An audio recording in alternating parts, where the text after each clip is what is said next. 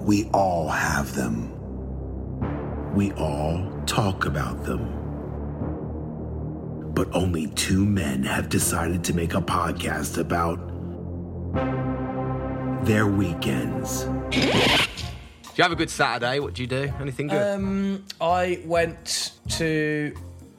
We didn't do much in the day. Two best mates. the issues are with the treatments and where researchers might. I mean, this is boring chatting at this. in an uncut chat about their weekends. I actually felt disappointed because I ordered a rubber seal for the oven door and it didn't turn up. Starring Tim and Gendel. Dad's getting pizza. And we're like, big, big dad on campus. I didn't click my kids. fingers and go. You mm. did. You did. You mean, hey kids, Dad's getting pizza. Tim and Gen's weekend podcast. Anything could happen. So that's the trailer for the podcast. Yeah. What do you think? American Voice, explosions. You know, do you, do you not think it's horrifically over the top? Oh yeah, absolutely. It's perfect. Cool, cool. It's done then.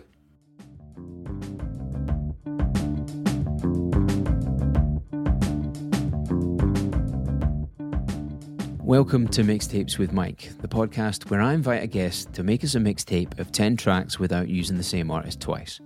We're going to talk about each song, and if you like the sound of what you hear, you can listen to the mixtape in full on Apple Music or Spotify by clicking the link in the show notes. So if you're the kind of person who likes listening to two people talking about music and what it means to them, please consider subscribing, and it would mean the world to me if you would take a second to leave a positive review on whatever platform you're listening on. Now, before we get started, I want to apologise for dropping this episode an entire week late. I had a rough couple of weeks, uh, feeling a bit sorry for myself. Uh, I think that's something that we've all experienced over the last year, and I will elaborate on that more in the outro if you're interested. But for now, let's talk about this week's episode. Now, this was recorded in May of 2020, so this was before I had got the tech side of this podcast dialed in. So it's not quite the same standard that you might be accustomed to if you've been listening for a while. So it's a little bit rough around the edges, even after a lot of tinkering with the edit to try and polish it up. But I didn't want to re record this because it's a very genuine conversation between two people who've known each other for a very long time. This week's guest is one of my favourite people to talk to about music. He is a very talented musician in his own right, and he is one of the worst influences you could ever hope to have on a night out. This week's guest is DJ, producer, and general knobhead Dave Thompson. How you doing? I'm good, thanks, mate. How you coping? You know, ups and downs, plodding on as as as, as only you can do. No full mental breakdowns yet, then? There's definitely been like periodic strops where I've just had to go. I need I need a minute. Like, Yeah. just I'm gonna I'm gonna go sit in a room on my own for a while. Yeah, I know the feeling. I had full on man period for a couple of days last week, I think. But yeah, I think these kind of things, you know, seeing, seeing your mates and friends and family on Zoom kind of get you through it all, don't they?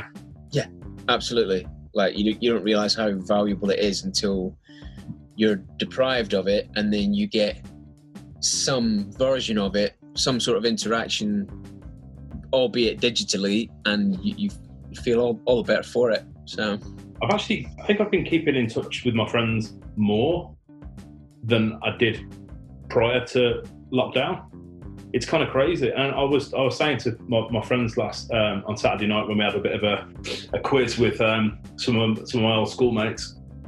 Um, I, I don't think I'm ever going to take for granted that just sitting in a pub and having a beer and having a chat again, which I think is I think everyone, will, you know, I think everyone feels the same, don't they? But I will never take that for granted again. I don't think just spending time with people and catching up. I, there's definitely going to be a shift in perspective following on from this. I think there's going to be a lot, a lot more seizing the day. You know, let's do that thing rather than just talking about it. Um, and yeah, it's uh, yeah, it's, it's it's it's both interesting and terrifying at the same time. So I, I cannot wait to be stood on top of a mountain doing my back binding up and ready to drop in. Just and just, I always stand there now because I don't get to go snowboarding that often anymore. um, and just kind of take a breath at the top once I've clicked in and just everything's quiet. Look at what you can see, listen to what you can hear, and ah, go. that that segues quite nicely into how we know each other. Oh, so yeah, we we met each other through skateboarding and snowboarding, and I would say I was probably maybe seventeen when we met properly. What year would that be? Oh, now you're asking. I'm 38, so 17. Don't, don't make me do math. 17, I'd say probably looking around 2000, 2001. I would I guess. Yeah, okay, yeah, yeah, that's that's about right. It was the, um, I guess we were all shop rats, weren't we, around the snowboard shop and skateboard shops in in Tamworth. Yeah. So first time I met you, Andy Moore brought me round to your house, and you were playing electric guitar Very loud, probably. very loud and soloing all over the place. Didn't say hello, just concentrating on what you were doing um, as I was led into the house.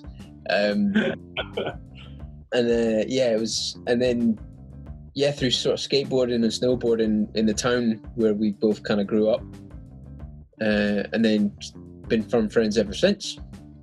Yeah, it's crazy how that time's flown as well. It's like it's bonkers. Like I did my first snowboard season when I was 17 in '97, um, and I, I still remember everything about you know where I lived and what we got up to and where I worked and and it's bonkers. It's like 20 plus years ago. it's insane. I'm 40 this year, so I'm becoming a bit wistful um, as I get towards that birthday. I think, and just looking back and thinking, "Whoa, done quite a bit, really." Yeah. But music's always been a massive part of your life, from from, Yeah. from my point of view. So I didn't know this when I first met you, but when I first met you, you were all over, you were soloing all over a guitar, and then later on, I found out that you were also quite good at piano when you were younger.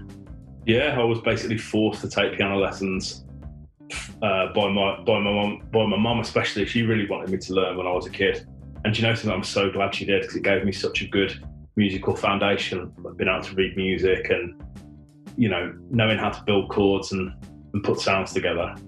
Um, but from there, I kind of lost interest with it for a while, and just um, then I found my mum's old acoustic guitar. Here it is in the loft. This is a Hondo 2 that was given to her in the 60s, I think. Right.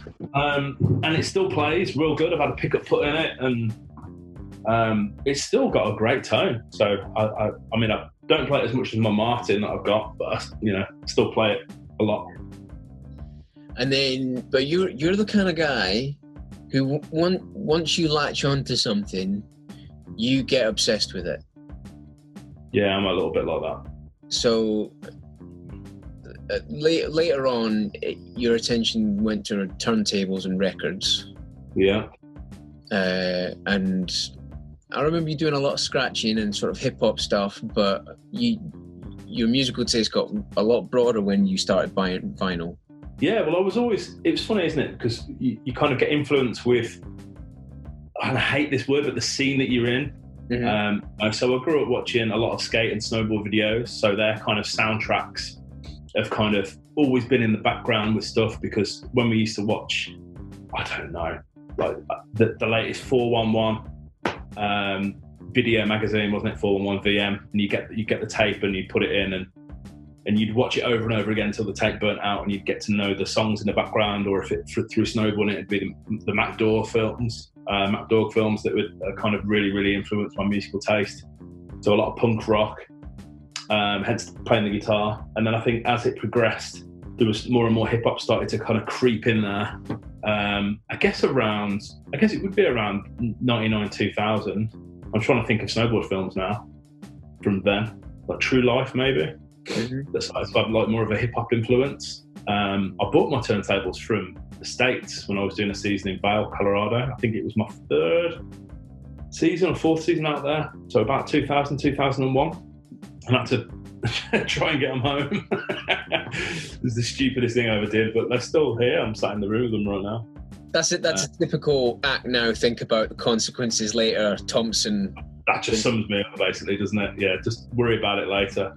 And I remember getting to the airport, coming home from that season, uh, and the girl that was checking me in, she was like, "Oh, um, yeah, there's going to be an extra carriage charge for that. It's three hundred and fifty dollars." And I was like, "I don't any money." And she's like, "Okay, tap tap tap tap tap. Oh, it's going to be one hundred and twenty dollars." I'm like, "I don't have any money." She's like, "Do you know what? Just this one solid slide." and then they got lost for like a month. So she probably, she probably put it on the plane to like China or something just to piss me off. oh my god. But they made it, and they're yeah, they're still going strong. They're uh, you know, Technics decks they never die, do they? They just keep on ticking.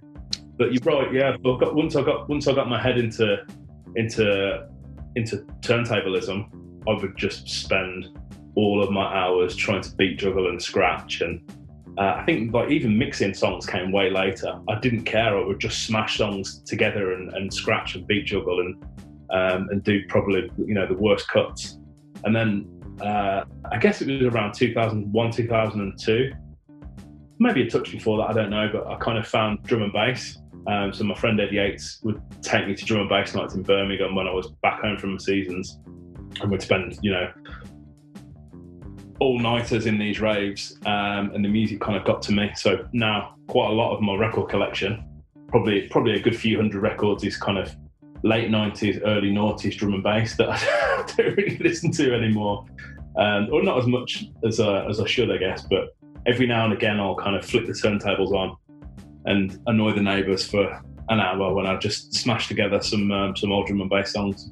Lovely. So, who's your first track by? Um, so, first track's by the Beastie Boys, um, who have been a massive influence in my life. Um, the album that this track is from, from um, Ill Communication, was I think one of the first ever hip hop CDs that I bought in the early '90s, and it was it's funny because I think I can't remember which I bought first, whether it was Cypress Hill Black Sunday or this, but um, I think having listened to Cypress, I think it was the second hip hop album I bought. So Cypress Hill Black Sunday because um, because you could hear the, the lyrics on it. Um, I kind of really got into it and started learning all the all the words and and trying to rap along as you do when you're you know scrawny little white kid. Um, and then I think the next week I bought Ill Communication because it looked really cool. I didn't really know much about them, um, and I hated it at first. I was like, all of the all of the vocals are like shouted through a megaphone. They're all distorted and real crunchy, and um, that that album grew on me, and it's it's absolutely my favorite album of all time. I I, I love it, and uh, you know something, I didn't want to buy it on vinyl um, until I could afford. So I missed it. I missed it when it came out um, until I could afford the um, the limited edition gatefold on green transparent uh, wax, but um, I was just like, when one of these things came up on Facebook recently, 10, 10 favorite albums, I was like, I'm just going to do all hip hop and I'm going to do it on records I own. And as I was getting to like number eight, I was like, oh, I think I think I need to buy it. So I bought a repress of it, um, just just to get me through. Um, but I, yeah, I think it, it's it's an incredible album, and it's massively influenced my taste in music. And now I'm kind of slowly going through, and all the Beastie Boys. Um, records that I don't have. So I've got I've got all the albums, but I'm starting to collect all the singles and the weird abstract ten inches or uh, Cookie Puss, their first ever record. I've got a copy of that. Um, it's, it's incredible. Yeah, what, what a group. And um, I mean, what a time to be having this discussion as well, because I'm not sure if you've seen the um, the Beastie Boys documentary Yeah, I'm not I'm not seeing it yet. Is it, is it on Apple TV at the minute? Yeah, it's on Apple TV. But I, would recommend you watching it. Um, I, I, mean, I'm a, I'm a, I'm a, I'm a big burly, nearly 40 year old man, and when they talk about um, losing MCA, um, I was well enough, you know.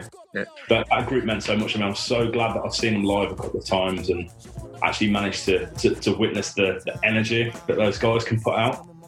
Um, obviously this is audio only, but I've got a, I've got a photo of my wall from the Beastie Boys book taken by Ricky Powell. That um, as soon as I got the book, this photo is just it just defines the Beastie Boys to me. They're all they're all in the air, jumping at the start of whatever song it is, and he's just captured that moment. It's a little bit blurry, a little bit out of focus um, from their license. Uh, was it from the Licensed to Ill tour? Yeah, in 1987. So he's he's signed and dedicated that to me, and I've got it up on the wall. And it just it's such an inspiring photo to look at. It's just it's just them. It's so much, just captures so much energy. It's amazing. All right, so this track is. This track is "Get It Together" by the Beastie Boys. Gonna get it together. Watch it. Gonna get it together. My bell. Like my bell. I got the ill communication. My bell. Got the ill communication. My bell. Got the ill communication. My bell. Got the ill communication. My bell. Ah, ah, ah, ah. Keep it on and on, on and on, on and on. All right, so moving on from the Beastie Boys, who's the next track by? The next track is by Sublime. So when did I first hear it? When did I first hear a Sublime song? It definitely would have been in America. It definitely would have been. I think my first. In fact, it was my first season. So I lived. We went out like all friends from Tamworth uh, and the surrounding areas to to go do our snowboard season. And um, for some reason, well, there was just an odd number of us. So everyone else got paired off into their apartments, and I got landed with a guy that I'd never met before called uh, Rob Leslie um, from New York. He's a big dude, and he was he, he was there for the chefing rather than the snowboarding as like chef experience, which I couldn't get my head around. I was like, a, career? What? I'm just here to snowboard. I don't I don't give a crap about cooking.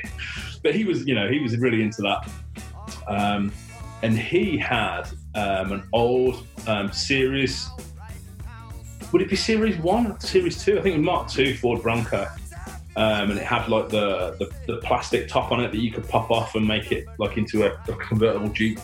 And he had these two big 12 inch subs in the back and a big amp. And that thing, it, the bass on that truck honestly used to rattle the windows. it was unreal. And he used to play Sublime tunes all the time. So that was um, so he really influenced me. Um, which, yeah, it got me into Sublime. Um, and then I think it was just those CDs. I can't even remember what order I got them in, but um, the Sublime, Sublime, and then 40 Ounces of Freedom. I just know them, and I can't remember how I ingested them, but um, I just know them start to finish. Every every every guitar chord, every lyric, they're all just in my head. And as soon as this song comes on, I, I have to stop what I'm doing and sing the song from start to finish. um, Alright. yeah, But I was aware of Sublime back when we were younger, but I never really listened to a whole album back to front. And like I'd I've had like video games where Sublime was on the soundtrack, so I'd always like sort of sort of absorb that song or whatever.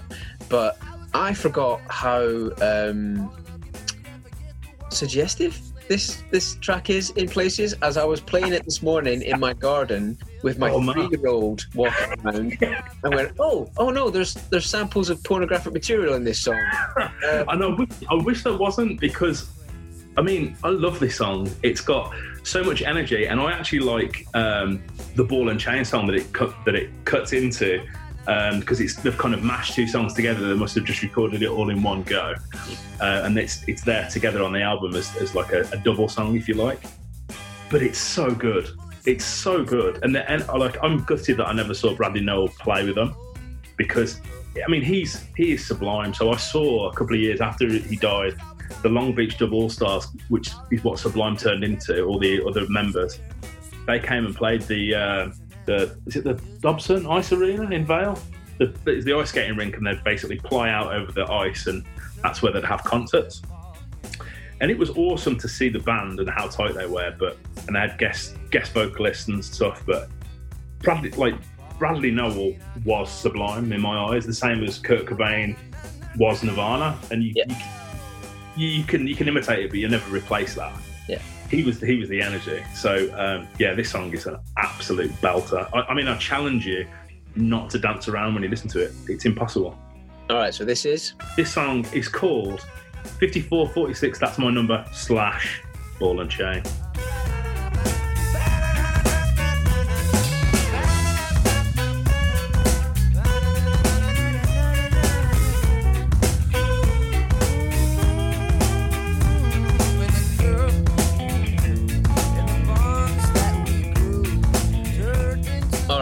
Sublime out of the way. Who are we listening to next?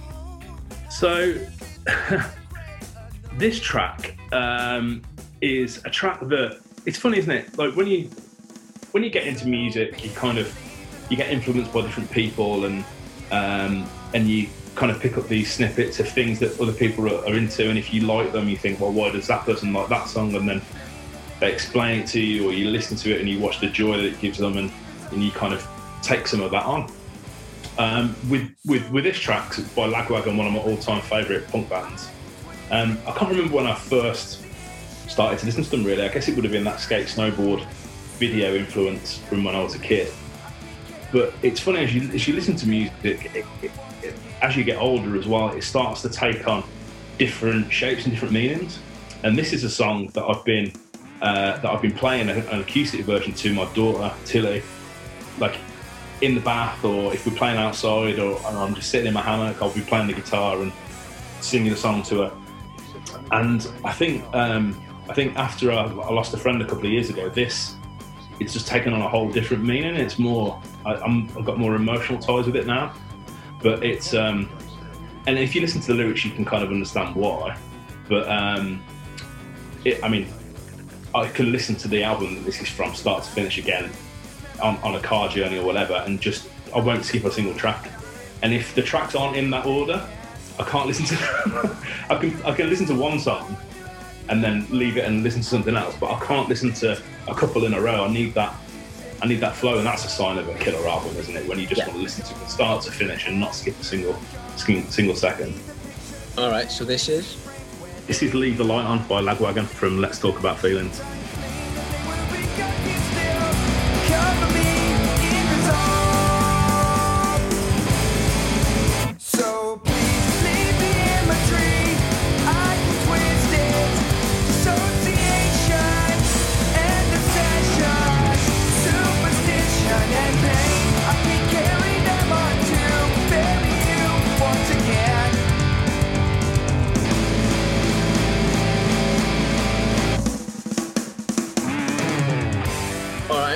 So that's Lagwagon. Who's next on the list? Next against the list is again a, a, record that I didn't own on vinyl, and then I started to watch everyone else's. Um, oh, this is ten albums that influenced me, and I was like, why don't I own this record? I love it, uh, and it's um, Rage Against the Machine record, their first album. And I mean, do you do you remember listening to this album for the first time when you were a kid? Yeah, so like I used to knock around with a lot of the little metaler kids when I was younger. And I remember going to the jailhouse, which was the grotty little rock pub in our town. And whenever Killing in the Name of came on, that was a that was the point that would re- that would like if people weren't up and dancing at that point, that was the thing that would turn it in the back room and people would get up and start kind of moshing to what the DJ was playing. Um, so it, like that was my introduction to Rage Against the Machine. Uh, and I didn't own that first album for, for a long while after that. I knew tracks, and then got used on like the Matrix soundtrack and stuff like that. Was it on the Matrix soundtrack? Yeah, it's like the the, the, the last track, the the last song played uh, in the in the final scene that goes into the credits is a, a Rage Against Machine track. Do you know something? I, I, I don't even recall that. That's funny. But um, I, I mean, these guys, when I first listened to them, I think it, I think it just absolutely blew my mind. It was like a someone that was so anti-establishment and so, I mean, again, just the energy in that whole album and the the passion in it. It's it's hard not to get completely sucked in by by every song they've ever done, really, because yeah. this album especially is it's it's unreal. The message they're trying to convey uh, and the energy that they convey it with, it's just unreal. And it's like you say, it's one of those songs that if you've got a room full of people and you put it on, you know, you just turn the lid off, don't you, basically? Yeah, my, uh, I, I actually had Evil Empire before I had the first album. And although I loved tracks from it, I couldn't listen to it all in one sitting. I don't know if it was just maybe there wasn't enough contrast. It was just all the same energy pl- plowing through. Yeah, yeah, I know what you mean. But the the first album, you know, that's not a problem. It's not even an issue. And then when the Battle for Los Angeles came out, that just like I, I, I think that's that's probably one of the most listenable records that they've got. Yeah, um, I don't think they'll ever capture that same impact and energy that the first album had, though. Um, I watched a YouTube video of, uh, of, a, of, a, of a young YouTuber who I guess he's like I don't know late teens, early twenties in America, and what he does is um, he's just trying to build his influences and listen to different stuff. So he has people say, "Oh, I need to listen to this album," and uh, someone said to him, "If you've not listened to Rage Against the Machine, you need to listen to this album." So we recorded it and put it on YouTube of him listening to Rage Against the Machine for the first time, and he chose to listen to it in his car. So he's got a couple of GoPros or whatever set up in his car. And he's in traffic, and you can see him kind of start to bop as it's coming on. He's like, oh shit. And you can tell that he just wants to drive like a nutcase but he's stuck in traffic and he's just he's going mad his arms are like flying in the air he's rocking back and forward in his seat and like banging on the steering wheel. And like can you imagine listening to that album like for the first time with fresh ears? And it just like for me absolutely like captured um, that feeling that I had when I was a kid when I first listened to it. And it, oh, it still remains. I, I, I pulled that out. I've got it over there because um, I hadn't got it on wax, I was like, yes, I'm going to find a copy of it. And the originals aren't that much. Um, so I got a copy of it. And as soon as it came through, I was like, Tilly, come and listen to this. Bang! We're dancing around. Yeah, it's, it's awesome. Yeah, what, what an album. So this track is? This track is Know Your Enemy.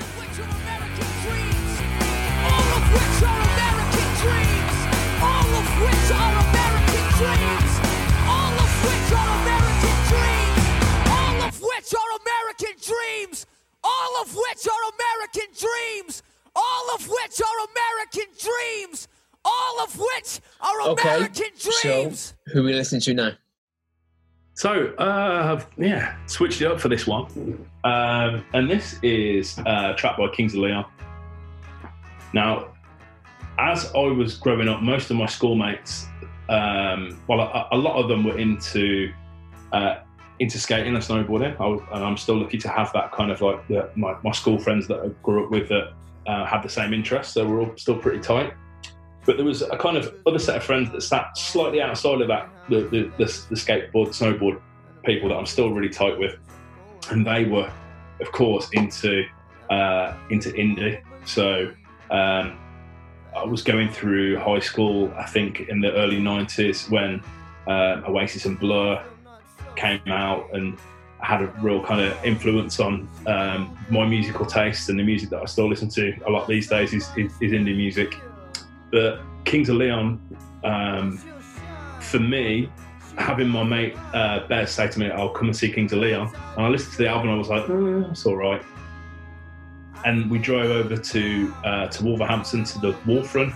No, it was the Civic. It was the Civic, the slightly bigger venue in Wolverhampton, and it was the indie equivalent of going to those punk shows that I used to go to when I was a little bit younger. The energy, the mosh pit, um, and if you listen to um, uh, what what year was it? I think I'm trying to think of the year now. It was the year that Youth and Young Manhood came out. It was like their first tour in the UK, but they were really raw. Um, they had a really raw sound. They weren't overproduced like their later albums were, and it was and the energy in that room again was just incredible. But this this tune is um, it's a little bit slower, but it reminds me of um, you know hanging out with those kind of mates and whether it was um, we used to listen to these kind of songs like this and the, the, the question and uh, milk and songs like that maybe after we'd got home from a bit of a hectic night out in tamworth and we'd all sit down and chill out for a couple of hours and have a catch up uh, about the evening and just a catch up in general um, and these this song reminds me of kind of those times. All right, so this is This is Tranny by Kings of Leon.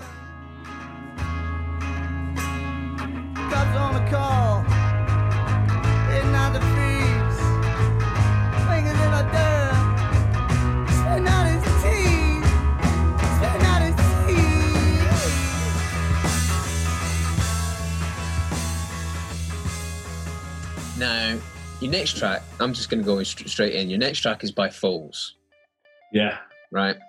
And I will go on record saying that I don't have a lot of time for Foals. Oh, The, the, the reason being, when because this is the, from their first record, right? This is uh, yeah. right. No. No. Uh, oh yeah, it is. Yeah. Just checking. It's from Antidotes. Yeah. So, Baldy, our mutual friend, played this record to death in the shop where we worked. And I found the vocals to be a little bit whiny. Yeah. So, like, the, the, the fact that it, it, it didn't strike me straight away, and the fact that it was played so much by everyone else in the store just made me hate it more. Do you know something? It's funny, but so I met my wife Anna through through Baldy, our mutual friend, and she actually brought that album to me, and she's like, "You've got to listen to this. It's amazing." And I was like, "Uh," and I listened to it, and to be honest, I wasn't that impressed. And I've got over there in one of my vinyl shelves every record Foals have ever done the box sets for most of them as well. Um, I don't really play them that often, but I challenge you, and this is like I, I've never really, I've never really seen a band like this before. You listen to their album, and yeah, some of the songs are energetic, but it's it's it's quite like well, no, I'm not. I don't want to be horrible and say generic indie, but it's quite it's quite indie-ish, and you know, and doesn't seem to have doesn't seem to jump out at you. Um, and Anna said, "Let's go see them." And I went to see them, and it was pretty much like I just said about Kings of Leon. They absolutely tear the lid off a live show, as in, you know, singer Yannis climbs up shit and jumps into the crowd, and it's like an old punk rock show. And yeah, they are a little bit more uh, indie, whiny singer, if you if you want to say that, Mikey. But I, I challenge anyone to see them in a live, um, in, in a, a live show and not absolutely love them. I've seen them, I think, more than any other band live now. I've well, I had tickets to see two of their shows this year, and those are both out the window. Um, I think last year we saw them twice. There was one year we saw them on a tour three times, um, and two nights, one after the other. We saw them in Stoke, then we saw them in um, saw them in Stoke, and then we saw them in Manchester, I think. Or was it smaller? I think it was Stoke and Manchester. But I caught Yannis on at both shows. So he, the first show he climbed up, um, climbed up a speaker stack, and uh, or no, a balcony, and jumped. And I fully caught him, saved him from hitting the floor, and he like got off me and patted me on the back and walked off. Um, and the next night we watched him in Manchester, and I caught him again, and he gave me that look of like, "You again,"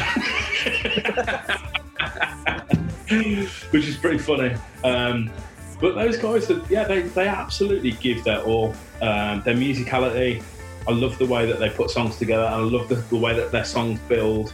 Um, and yeah, I, I, honestly, if you if you don't like this band, I challenge you to go and see them uh, live and and walk out of there not singing their songs. And Yeah, I mean, there's an element of me being stubborn about it. Like, I remember hearing a track of one of their later albums on the radio and going, oh, who's that by? And then when I heard it, when I figured out it was them, I was just like, no. Like, I was, I was almost like steadfast and just like, nope, not doing it. Just because Baldy was ramming them down my throat at the time. And I can't, I can't take anything away from the like the musicality. Like, I can tell they're all amazing musicians because it, it's really well put together music. I just can't stand the vocal on that first album. Well, I would I would say if because obviously we're in lockdown at the moment, um, and you can't go see any live music, which is killing me. I've missed what have I missed so far? I've missed Beirut. I've missed the Who. Radiohead's not looking good. Like oh, Thom Yorke, sorry. Um, I've missed Jehst, who's one of my favourite UK hip hop artists. Um, and there's probably still more that I'm going to miss later in the year. So, but what I would say is, what one of what I think one of the antidotes in the name of the album. Uh, I think one of the antidotes to all of this is to get on YouTube or wherever else other streaming sites are available, and watch and listen to live music. It's so good. I watched uh, a whole, well, I didn't watch the whole thing, but I watched about four or five live Lagwagon songs the other day with Tills, and I was like, look, and she was like jumping up and down. And I can't wait to take her to shows like that, you know. So Foals have got a pretty good documentary that I've forgotten the name of now, of course. But the, the snippets that you get in that of their live shows show you how much energy they perform with and how much they absolutely give everything at every show. So I highly recommend watching it. All right, so this is. This track is Two Steps Twice.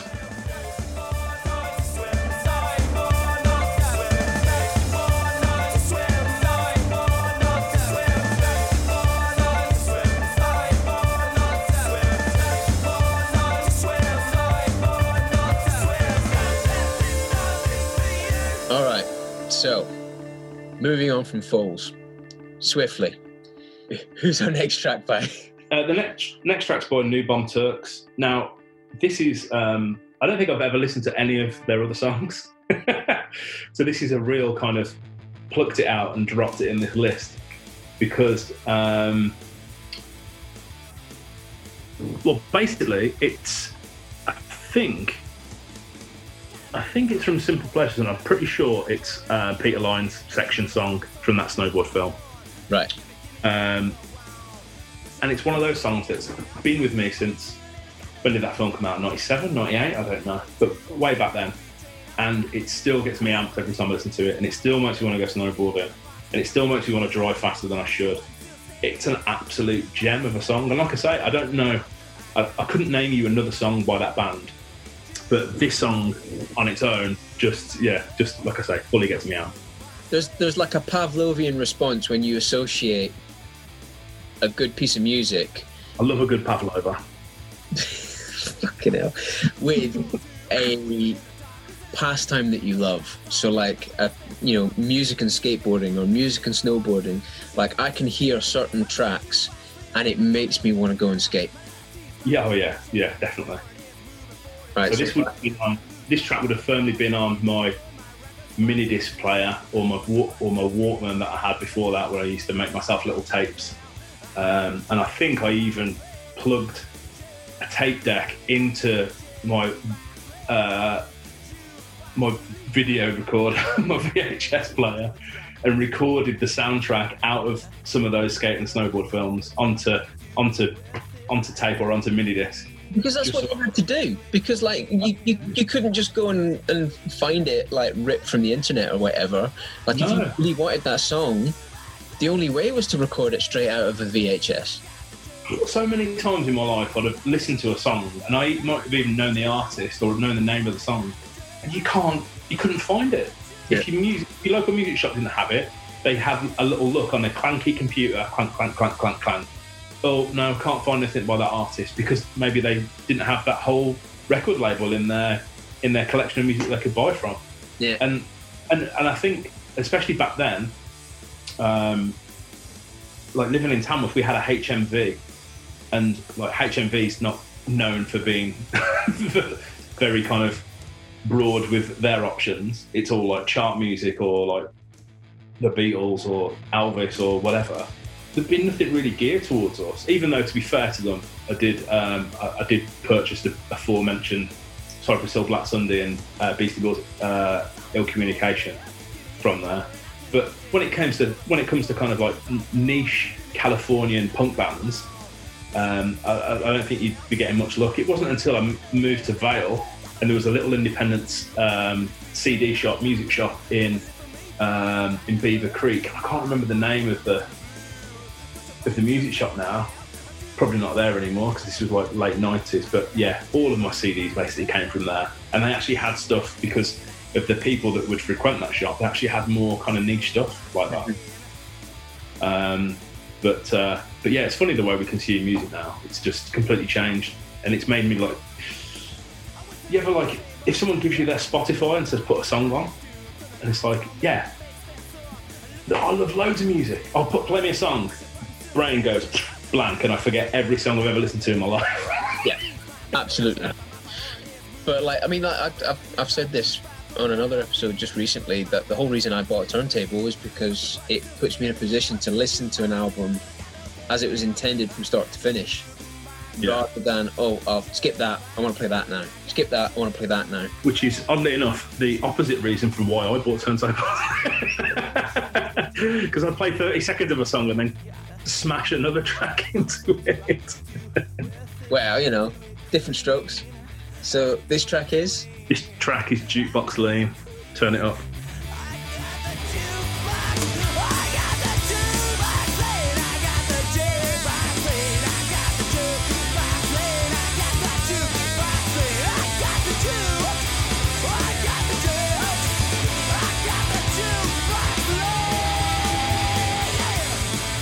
all right. Now, who's your next track by?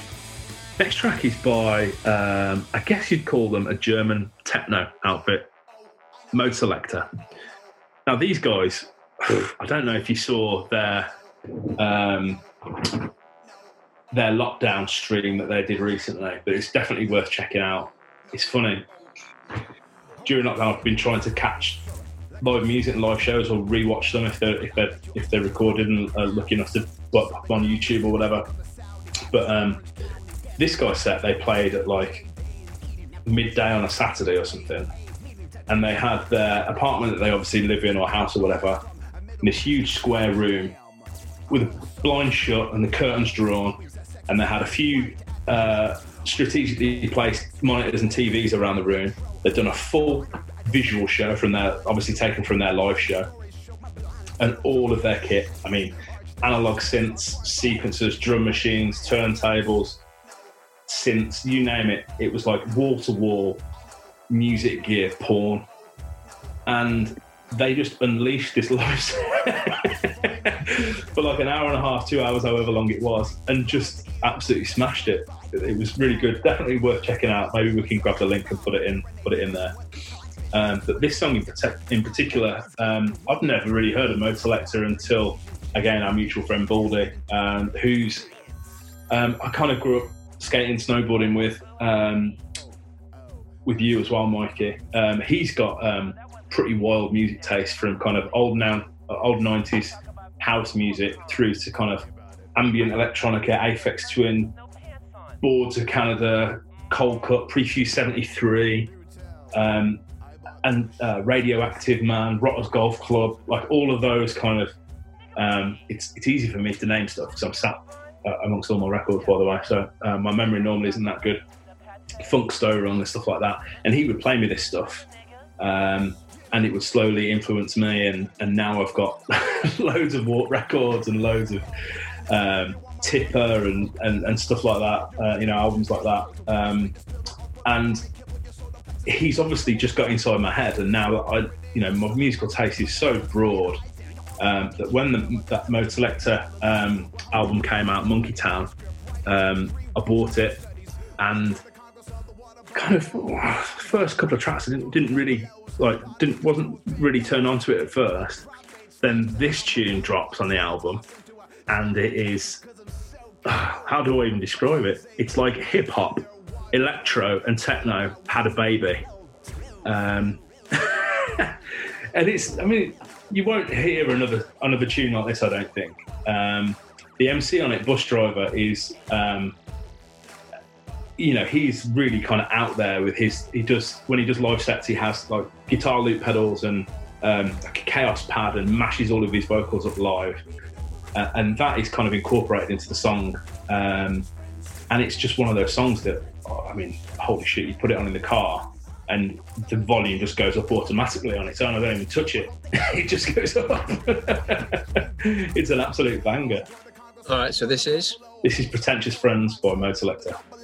Y'all niggas too think I'm a hot date with a prop date slashed out on my ballot box, salad tossed into a chocolate cake, cause I'm so cute. But Jose look at me and they're water breaking. Babies pop out with one glow.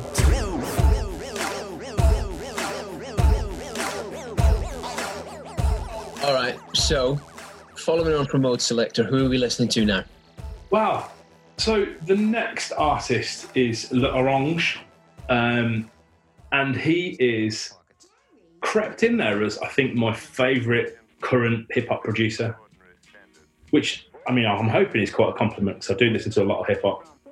Um, and he's got this style of making beats that I, I don't know. I would love to watch like a, a YouTube video on him sitting in the studio of how he chops his samples and arranges stuff.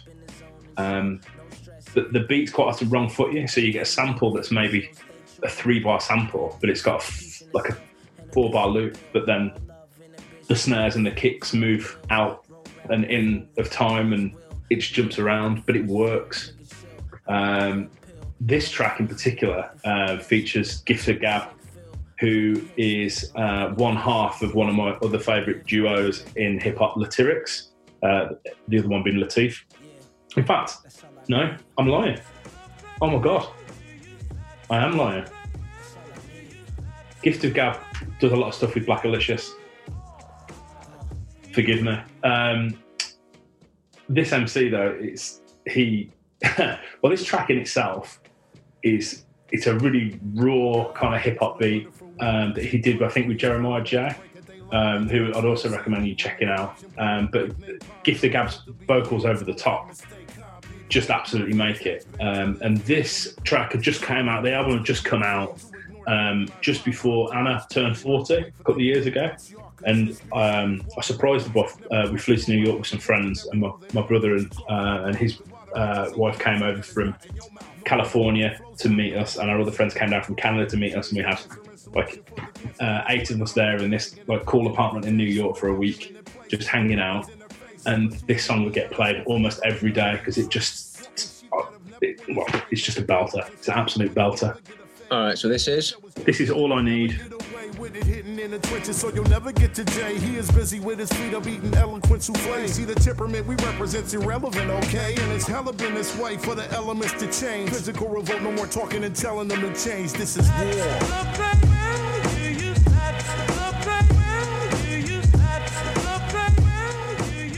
All right. So following on from L'Orange, uh, we find ourselves at your final track. So who's this by? I couldn't not put this in, even though there's so many other tracks that I would like to play here. Um, but this is a song that most of my close friends will have heard me rap when I get, as is being coined uh, by one of my friends, MC drunk, which is just right drunk for me to think that I can rap, which is a considerable amount of drunk. Uh, it's a track by Jehst, um, who has been one of my UK hip hop musical influences since way, way back. Um, I think one of the first albums I heard him on was uh, Biro Funk by Jehst, uh, uh, by um, by Braintax, which is an epic album. Um, but it's funny through through a connection of friends. Um, actually know someone that knows someone that knows Jehst, which is weird. So one of one of the producers he works with actually lived with lived with our friend Orchard in London, um, which is weird. So I kind of yeah, I remember Chris ringing me up one day, Orchard, and saying uh, Jehst in my flat, and I was like, what? Why do I live in Manchester? I want to come round, and he would go around and hang out with them, um, which is cool. Um, but earlier this year, was or was it late last year? Jehst did a tour um, and played up in Manchester, and he had like a four or five piece band, live band behind him. it was amazing. It was so good to see, and like that's the that's the that's the thing I like, especially about um, British hip hop, whether it's um, you know Mouse Outfit or Doctor Syntax or any of the guys that are up here um, in Manchester or you know from other towns around the country is that they they do switch it up and they've got a lot of talent. And actually, some of the some of the smaller hip hop live shows I've been to over the past few years with my mate Pete and um, uh, and Crush that we uh, that we go out to a lot of gigs, uh, a lot of hip hop gigs together. They've just been amazing. I mean, I saw uh, I saw De La Soul play um, in Manchester at the Albert Hall, and Mouse Outfit supported them with a with a like an eight piece band or something, they were they were better than De La Soul live. They were Yeah. so tight. They were incredible. And I went over to the merch stand and bought every album on wax that Mouse Outfit had ever uh, that, that they had there, which I think was three albums. Were you there at that gig? Were you there with me? No, so the De La Soul gig that I went to with you, you got some sort of stomach bug, and I believe Jehst was on. The, And I missed it that night, yeah. And I, I had to I had to send myself home. So, so it was you, me, and Coy, right? And this tells you the difference between me and Coy, uh, because you, you, like, you fought it. You were trying to stick it out. You got some sort of stomach bug, and you tried to stay as long as you could, and then you turned to us like, "I'm gonna have to go home." And Coy went, "Well, if you're going home, we're all going home." And I went, "What?" so I was like, "Oh yeah." so, uh, Yeah, so it was in um, where was it now? It was um, warehouse project. it was a warehouse project, and it was in when they had it in the um, was it Boddington's Brewery that had it in. Yep, that's right. Strangeways, yeah. Mate, I was so gutted that we missed Jehst that night. Um, well, you know how much I love him, so I was so amped. I think, I think that would have been one of the first times I would have seen him, so I would have been so gutted to have missed it. But no, no yeah, I was feeling rough that night, unfortunately. You were in but, bad way. but upside for you and Coy, you didn't get to hear me rap along to this track, which is Falling Out no, which is which is Citizen Smith by Jehst. Amazing. Well, look, man. Um, we talk on the regular anyway, but uh, I'm really, really glad you, you did this um, because you're one of my favourite people to talk music with. So Oh, thanks, dude. Appreciate that. thank you for coming. do you know I, mean? I, I, I love doing stuff like this because it actually it makes me reminisce about stuff and like music we take for granted because it's always there, right? Turn on Spotify or Apple Music or Tidal or whatever. Tap tap tap. You can get any song that you want to, really. Uh, and it actually makes me appreciate it a lot more when you actually, you know, you actually put some thought into when you first heard something, what the situation was, uh, and what it means to you. And because music, especially, you know, you put on a song and it triggers a memory. You know, it's very. How did you how did you term it before? Pavlovian. Indeed, yeah. So yeah, it's been good. It's been a good experience. Thanks for having me, mate. Dark as the darkest cloud is looming over haunted houses. You'd have never stepped out if you thought about it, no doubt. Your outlook's bleak as the weather forecast. When the storm starts, I'm on a warpath. So, that concludes this week's episode, and I hope you understand why I didn't want to re record that. But basically, this is what happened. Usually, when I record an episode, I have one audio track with my voice and another audio track with the guest, and both of those files were corrupted. But there's a backup file that comes out of Zoom that is the combined audio. But obviously, I wasn't using my own microphone back then. We're both sat in slightly echoey rooms. So, what I had to do is chop up that file into separate audio tracks so that I can EQ Thompson's voice to make it sound as nice as possible and my voice to make it sound as nice as possible. And this is the best I could come up with. And this is right in the middle of a two week low ebb where I was feeling generally crap about myself, about the world, having a bad case of imposter syndrome and questioning whether anyone cares. And this is not what the end section of this podcast is supposed to be. It's not supposed to be this Dear Diary section where I tell you about my feelings, but uh, I'm just going to be honest. Like, I was feeling really shit. And there's no one thing that I can pinpoint that on. And like I said in the intro, I think this is something that we are all experiencing at the moment where we're feeling upbeat for a period of time and feeling like we can tackle this and we've got this and going through low periods where you feel like, what's the fucking point? And the truth of the matter is that this podcast has been my main creative output for the last year, and for that I am so grateful to everyone who listens. But that has brought with it a level of expectation and obligation that I, I completely put on myself to release episodes of a certain standard and maintain the social media presence to promote each episode. And it's an unrealistic expectation to level on yourself because the reality is that a lot of the podcasts that do all the stuff that I'm trying to keep up with have a team of people that do that shit. it's not just one person.